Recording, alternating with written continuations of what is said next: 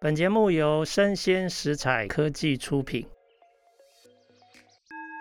新创除了热血创意与活力，其他重点让长辈告诉你。欢迎收听《杨家长辈经》，未来的新创拼图。我是杨家燕。啊，那因为呃，这是这个节目的第一集哦，所以我说明一下这个节目的缘由哦。因为我本身是学经济的，那这些年看台湾经济产业的发展啊，都一直持续向上。可是好像经济跟环境跟社会的发展没有办法调和的共进哦，那因此就投入了这个所谓的创新变革的领域。发现在这个领域有好多同志都一起在努力哦，所以我希望利用这个节目来好好介绍几个领域的创新变革团队，让大家了解他们在想什么，还有他们遇到什么样的问题。那我们身为社会的一份子，可以怎么参与？今天我非常的高兴哦，这是我们的节目的第一位来宾，是印花乐的营运长邱琼玉。Hello，Hello，hello, 大家好，我是印花乐的琼玉，是琼玉。诶，因为各位观众看不到他哈，他现在还是属于这个妙龄少女的阶段哦。那大家可能不知道，印花乐其实已经有十三年的历史了哦。那我可不可以请呃琼玉帮我们介绍一下？其实十三年不是短的时间哦，你们应该算这个领域的先行者。当初你们是为什么在那么小的年纪？想要呃三个人一起共同创业，谢谢 Steven 哦，好好开心被称呼少女这样子。那呃我们那个时候是大学刚毕业，我们三个是艺术科系美术系出身的。那时候我们就想说，哎、我们对于呃图案啊，对于设计啊有一些憧憬。那另外一方面是我们很想要，因为三个是很好的朋友，所以很想要一起。工作一起做一个工作室，去完成一个我们看到的愿景。那那个愿景是什么呢？就是我们那时候呃，就是很喜欢去，那时候就很喜欢去逛永乐布市。然后我们就发现，如果是永乐布市的印花布啊，比较多是那种客家的花布。Steven 应该应该很熟悉，我想观众朋友、听众朋友应该都很熟悉这样子。呃，我们那时候因为是美术系出身嘛，我们就想说，哎、那台湾除了客家花布之外，还有没有其他的印花的图案的可能？因为客家花布，我们如果就我们来讲，我们是比较不会把它用在日常生活里面嘛，毕竟还是有一个它经典的代表这样子。那我们想要的去创作，呃，属于台湾的，然后而且我们在日常生活里面可以运用的印花图案这样子。那时候就是其实很单纯的想法，没想到我们就创业了这样。是是是，哎、那你那个时候为什么会决定是你们三位？然后创业的第一桶金钱是怎么来的？钱这个当然很重要了。是是是。创业第一桶金其实我们是借来的，因为呃那个时候的环境氛围，当然到现在也还都是哦，就是其实大家很鼓，就是政府啊，然后环境啊，其实很很鼓励年轻人创业这样子。然后那时候。呃，我们就傻傻的，不是啦，就是我们就觉得说，哎、那既然有非常好的，就是就是我们那时候是申请清创贷款，那另外呢，我们也把这个 project 去投呃 U Star 的创业创业计划，这样到现在 U Star 都还是不断的在扶持，就是大学或者是研究所的毕业生，然后如果要创业的话，所以我们那时候有申请到了 U Star，然后我们也有去做清创的贷款，然后我们就开始。那为什么是我们三个呢？其实我们像刚前面讲到，我们其实三个是很好的朋友。然后，呃，我们在我们三个人其实是一个非常互补的、非常互补的个性，就是三个人的方向很不一样，特质很不一样。那我们觉得曾经一起工作过，所以就觉得说，嗯，应该蛮适合一起一起做事的。那我们就这样开始，这样。那可不可以讲一下你们的互补性？比如说你还有另外两位共同创办人。呃，我们另外两位共同创办人，一个是 Emma，另外一位是小花。Emma 呢，她是她跟我跟小花不一样，她是师大美术系毕业的。她其实呃，对设计这一个领域，比我跟小花其实呃更更早的了解，然后而且一些专业的很深这样。然后她是一个很很敢于梦想，然后很大剌剌的的一个女生这样子。那我。跟小花，小花的部分是非常贴心、善解人意，后来我们成立公司之后，我们就其实做做做分工。小花她其实在呃呃 HR 这一块，然后还有呃财务这一块，她其实也非常细心。所以其实她的特质跟 Emma 跟我就有点不一样。那我的部分我比较。比较是中庸一点点，然后我的我主要在负在团队里面负责是外务，呃，所有的营运相关。像我现在带领的是呃我们的营业的团队，然后还有量产的团队，也就是说设计从设计切呃阿妈负责设计，然后切开之后就由我这边去把它量产出来，然后跟团队一起把它销售出去这样子。所以我们大概是一个这样子的分工，然后特质也是很不一样的。有时候我们常常在笑说，哎，一件事情发生了，我们三个人，一个一个在生气，一个不知道，一个已经过去了，就就是，所以我们觉得，哎，这样这样子的特质好像蛮好的，合作的很顺利。是是是，哎，那我请问一下哦，如果我们往十三年前去推算，其实那个时候大道城。应该还没有像现在这样哦，它应该算是一个老旧的城区，然后应该也没什么人气，哦，那看起来可能有点萧条。那你们那个时候是什么样的考虑？你们决定就进去？是我们大学的时候很常混 混永乐市场这样子，很常泡在那里。那呃。一方面就是我们那时候想这个主题，其实呃就会觉得说，哎、那一定是永乐市场的周边。那另外呢，其实我们都是南部的小孩，那我们那时候觉得大稻埕有一种莫名的亲切感，我们自己觉得它那它很像台北的南部这样子的感觉。那那个时候是被那个地理氛围所吸引，觉得很着迷。除此之外呢，就是那边有非常多的呃呃，一来是永乐市场是布料的，台湾零售布料的很大的一个集散地。那它的幅员有非常多的板师，就是那边是台湾板师密集度最高的地方。那也有非常多的辅料，比如说织带啊、拉链。那还有更多的是呃，因为台湾的纺织很强，那边有非常多的外销的经销商，纺织的经销商在就是永乐市场的幅员周边这样子。所以我们那时候觉得，一来是我们非常向往那那边的环境跟氛围，另外一个是我们因为是艺术人，所以我们不知道怎么做生意。我我们觉得我们自己是进去那边跟大家学怎么做生意的。是，哎、欸，我就是非常非常感兴趣说，说你们明明都是学美术哦为主，然后不是生意人啊，是，他就这样勇敢的去创业。然后竟然还活到现在哈，然后有时候还会开玩笑，我们已经家大业大了。但是跟你们同一起进去的，你们已经算是大道城的先行的年轻的一代了嘛？哈，新世代进去的。是是是。当初跟你们一起进去的，现在还在的有哪些？嗯嗯嗯。对，大家熟悉的，可不可以帮我们介绍几个这样？哦，就是现在还也在那时候，我们几乎是一起开始一起创业的。呃，比如说呃那时候呃，就是到现在也很知名，大稻埕那边世代世代的文化群，就是世代街屋这样子街屋群。然后里面有很多很多很棒的品牌，比如说像是卢国咖啡，像是呃那个丝剧场，然后还有呃本来就在那边的岛内散步。对啊，就是其实，哎，大家其实我发现，哎，对，都待很久，哎，我们都大概待待在那边十十多年以上。是哇，讲了这这么多，现在还在的，但是只有你们比较家大业大。不是，是是是，我觉得刚刚 Steven 就是用的，就是竟然还活着，这个竟然用的很好，就是怎么可能？怎么可能？就是完全不懂怎么做生意，然后就只有创作的梦想，然后还有办法活着，因为其实。呃，商业是很现实的，我自己觉得，嗯，那我觉得我们竟然还活着，是因为有很多的幸运吧，因为我们呃，我们的创作，然后被蛮多人可以看到，那不管是台湾的客人，有一群非常支持我们的台湾客人这样子，那另外也有很多国外的支持者。然后当然还有非常多帮助我们的人啦，哈，就是就是在尤其是在在大澳城迪化街区这边，那比如说像霞海城隍庙，我们那边的信仰中心，他们也是非常帮助我们。有时候我们呃去日本宣传，我们都还是会一起去这样子。是，哎，你们现在公司有多少人？现在公司内部大概四十位左右。四十位左右。对对对。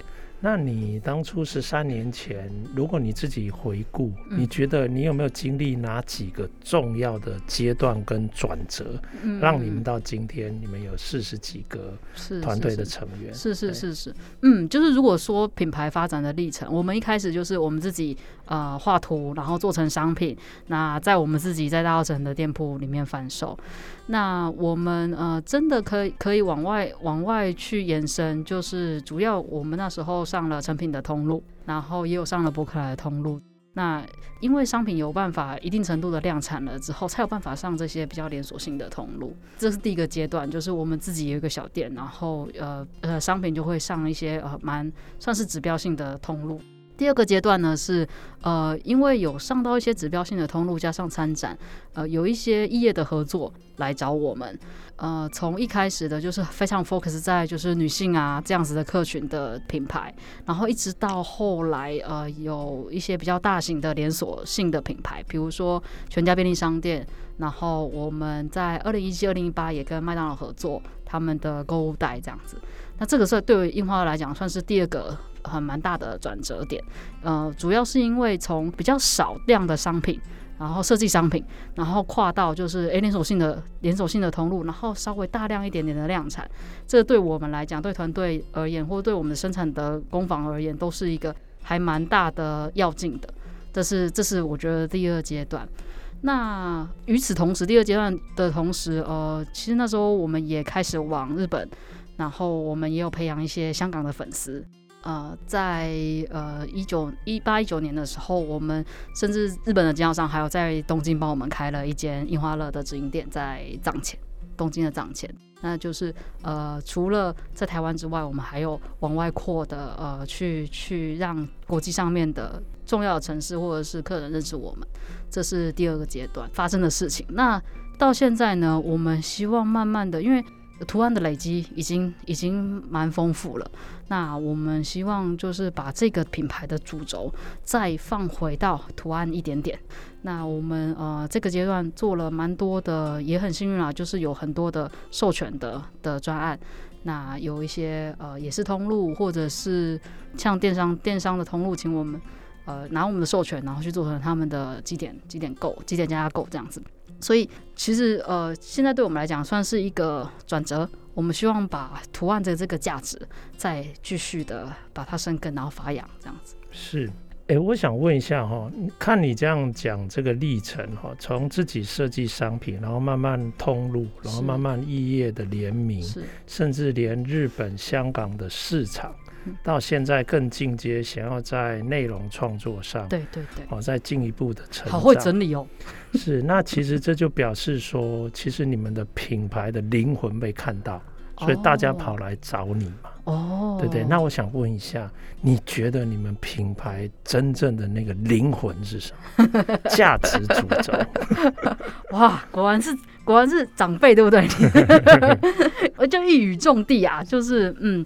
我我们自己觉得我们的核心的价值啊、一个是它这是一个从台湾的土里面长出来的一个品牌，所以呃，所有我们的创作，它跟台湾这块土地的养分，养分包含呃我们看到的台湾的物件，然后台湾的历史、台湾的文化，这有非常息息相关的关系。所以台湾呃元素或台湾文化这件事情是这个品牌的根，然后也是也是它的核心的思想。另外一块呢是。我们的呃，不管是商品的的运用，或者是图案的运用，我们都希望是呃共好友善这个环境，友善社会也友善环境这样子。嗯，所以呃，像我们的商品有就是超过一半以上的材质，它是呃就是友善环境的材质。那友善社会部分呢，我们的车缝也是超过超过一半以上，就是加工的部分是由在地的工坊。那我我们是以一种呃机制培育的的角度去跟这些工坊合作这样子，那也拉到他们产能，也希望可以让他们有稳定的的收入。所以另外一块很核心的价值，我觉得是友善跟共好这件事情。然后希望呃透过商品，它是一个呃可以创造一个永续的生活的体验这样子。是哇哦，其实最近这两年非常流行所谓的 ESG，嗯，我们讲 E 就是环境友善嘛，哈，那 S 就是社会共好，是，那 G 是组织治理，是，所以看起来你们在十几年前就已经往这条路上在迈进了。哎、欸，那我想请问一下哈，就是当你的品牌被看见，是，然后越来越多领域的品牌来找你合作，嗯，那这样就表示说，原本你们可能比较熟悉的领域是布料的这些生产制造，对对对，那有可能将来你的这些图像或内容要应用在不同的制造领域，嗯嗯嗯，那你怎么去呃？加强或去整合你这个部分的领域专业呢？嗯，讲整合可能比较没有办法。嗯。但是呃，我我们觉得，因为印花乐想要沟通的是一个用印花创造美感跟更好的生活。那如果我们 focus 在生活，生活生活的物件其实有非常多的面向，那图案也运用的有非常多的面向，这样子。我们现在目前呃觉得可以的方法，因为其实台湾还是有非常多很好的品牌，他们呃这些品牌它既有好的制造能力，然后好的品牌的概念。同时间也在乎就是永续这件事情，所以我们希望可以跟更多的这样子的品牌去做异业的合作。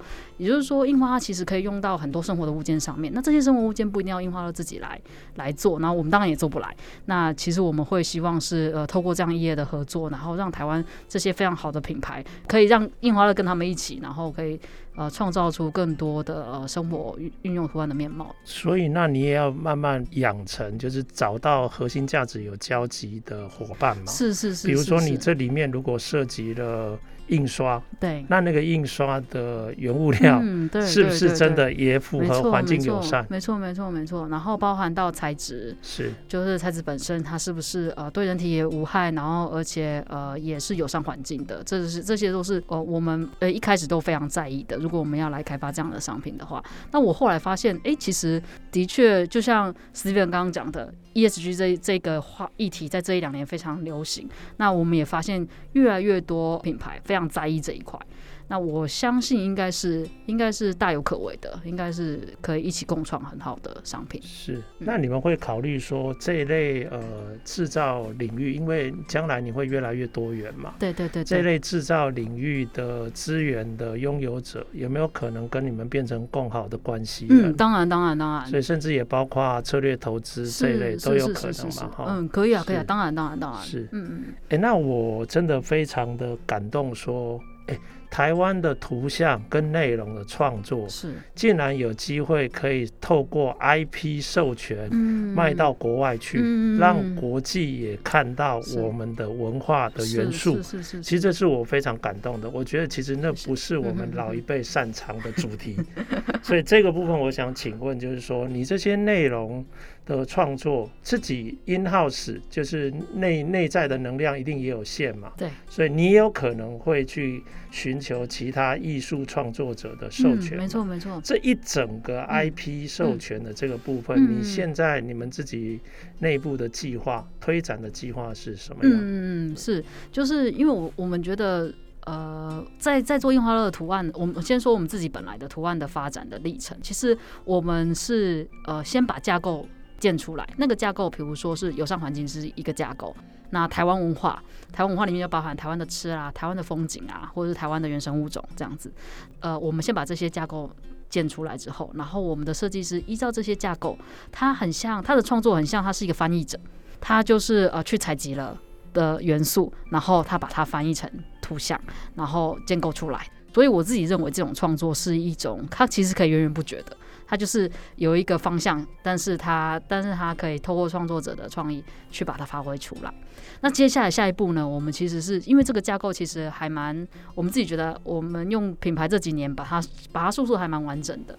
那所以接下来会希望是呃邀请很多的设计师或者是艺术家，那他在安德在这样子的的的呃方向下面，那他们呃有非常棒的创作，那印花乐就会退。呃，就是应该说，它会转变到比较像是，呃，这些创作者的平台。那创作者他的创意力是非常好的，但是呃，还有一些就是创作者还没办法跨过的的事情，比如说市场，然后比如说量产。那这个是樱花乐，就是也大概花了十十多年去把它建构出来。那我们其实也可以提供创作者这样，所以我觉得，我觉得它是一个双向的，就是樱花乐可以让这些创作者或是艺术家啊、知道市场的需求，然后有办法协助他们把商品量产出来。但是这些创作者的创意，他可以呃非常安全的、非常安心的，然后呃透过印花乐这个载体，然后帮他们曝光，甚至把它商品化、市场化这样子。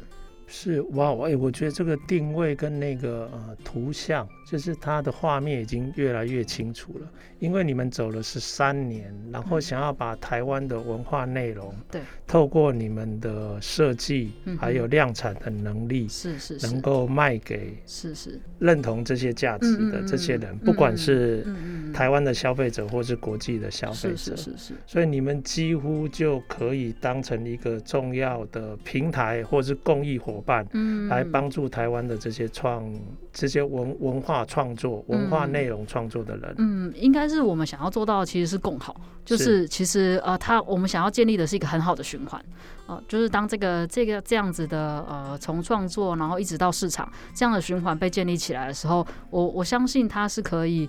呃，改变这个产业一些些什么的。好，哎、欸，那我问一下哈，十三年前你是美少女嘛？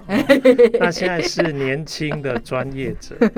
我想再过十年的印花乐，你的想象，你希望印花乐是一个十年后是一个什么样的公司？嗯，是是是，我一直觉得就是一个，当然你还是年轻的。刚刚刚刚有被发现，就是我好喜欢，很喜欢被这样称呼啊。呃，就是我一直觉得一个公司它应该要。活在产业里面，然后它当它活得很好的话，这个产业会因为它活得好，然后呃有正向的发展。所以呃，我我们看到的也也不能说产业的问题，比较是产业的面向啊，就是在台湾呃，在设计这一块的话，台湾设计的这个产业有两大块的问题，一一个大块问题是设计它一定要能生产跟量产。然后设计它一定要要接轨市场，这个部分就是想要透过我们刚刚说的那两种方式来来协助创作者从设计走到市场，这样子走到量产，走到市场。那另外一块呢，我自己觉得台湾设计的产业还有人才的人才的问题，这样子。那这个人才包含设计人才，也包含技职人才。所以这两块，呃，我觉得如果当印花乐，呃，在未来十年，我们会很希望可以在这两块可以呃带起一些一些些作用，这样子。比如说，呃，台湾设计的人才的养成，它有没有办法是透过印花乐的力量？呃，其实老实说，我们很想要做的一件事情是办一个学堂或者是学校。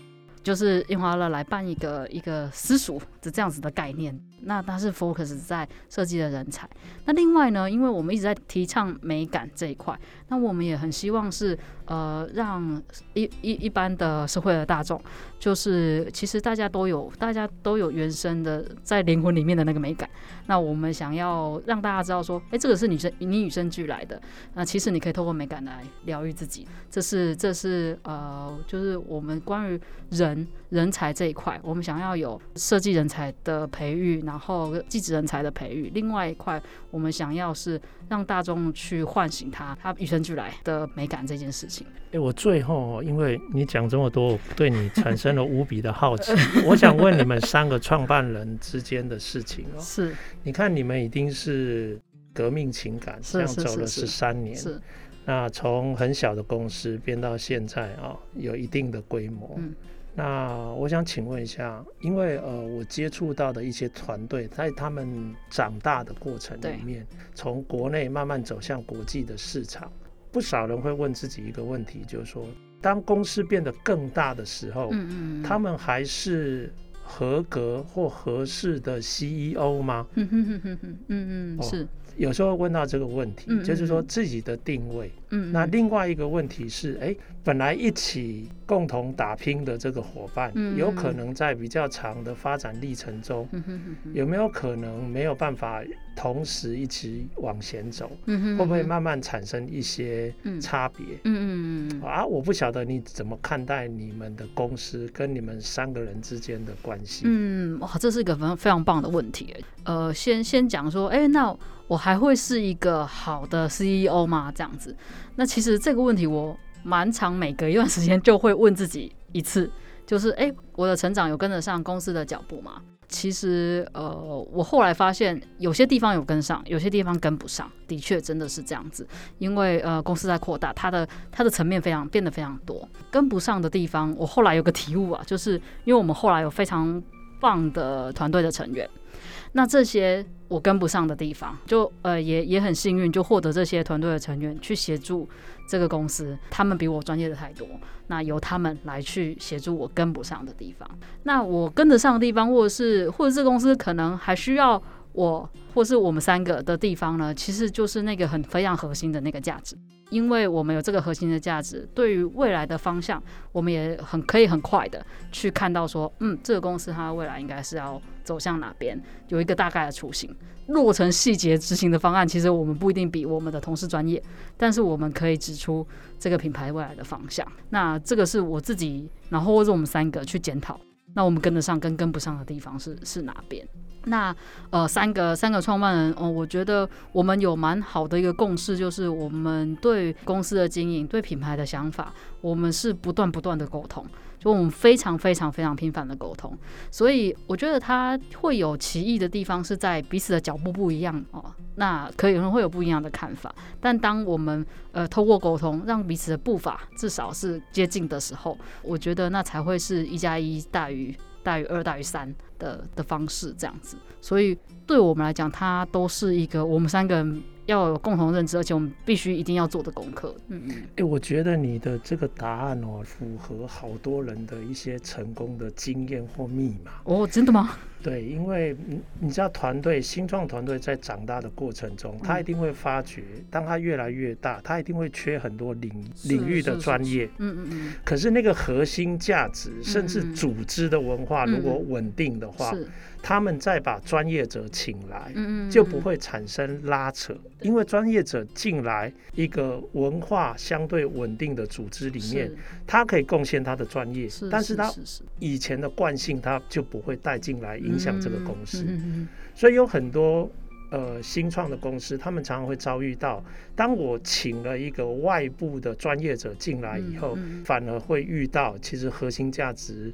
没有那么交集，没有那么一致的这种拉扯，是那到后来就变成不是很愉快的结果。嗯嗯嗯。所以我听你这样讲，我还蛮高兴。就是其实你们的核心价值，我相信一定有相当厚实的基础。嗯。所以你尽应该尽可能放心大胆的，当你们往前进的时候，如果有一些产业的专业领域，嗯，其实你是可以去。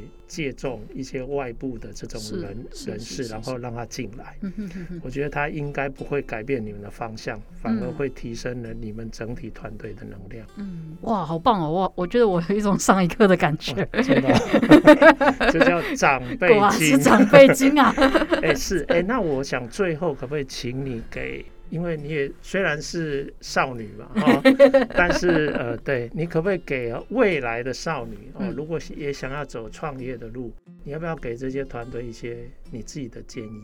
嗯，理解理解。呃，我我想象啊，如果就是呃有有少女或者是少男哈，他他还在思考说，哎，他要不要创业的话。如果他是少男或者少女，我倒是觉得，呃，我想要跟他说，这是一个一份会让你成长非常非常快的工作，但是这份工作绝对辛苦，对，绝对不容易。但是你可以去取舍，到底是你想要成长的快速，还是还是呃你想要是一个比较平稳的做法，这样子。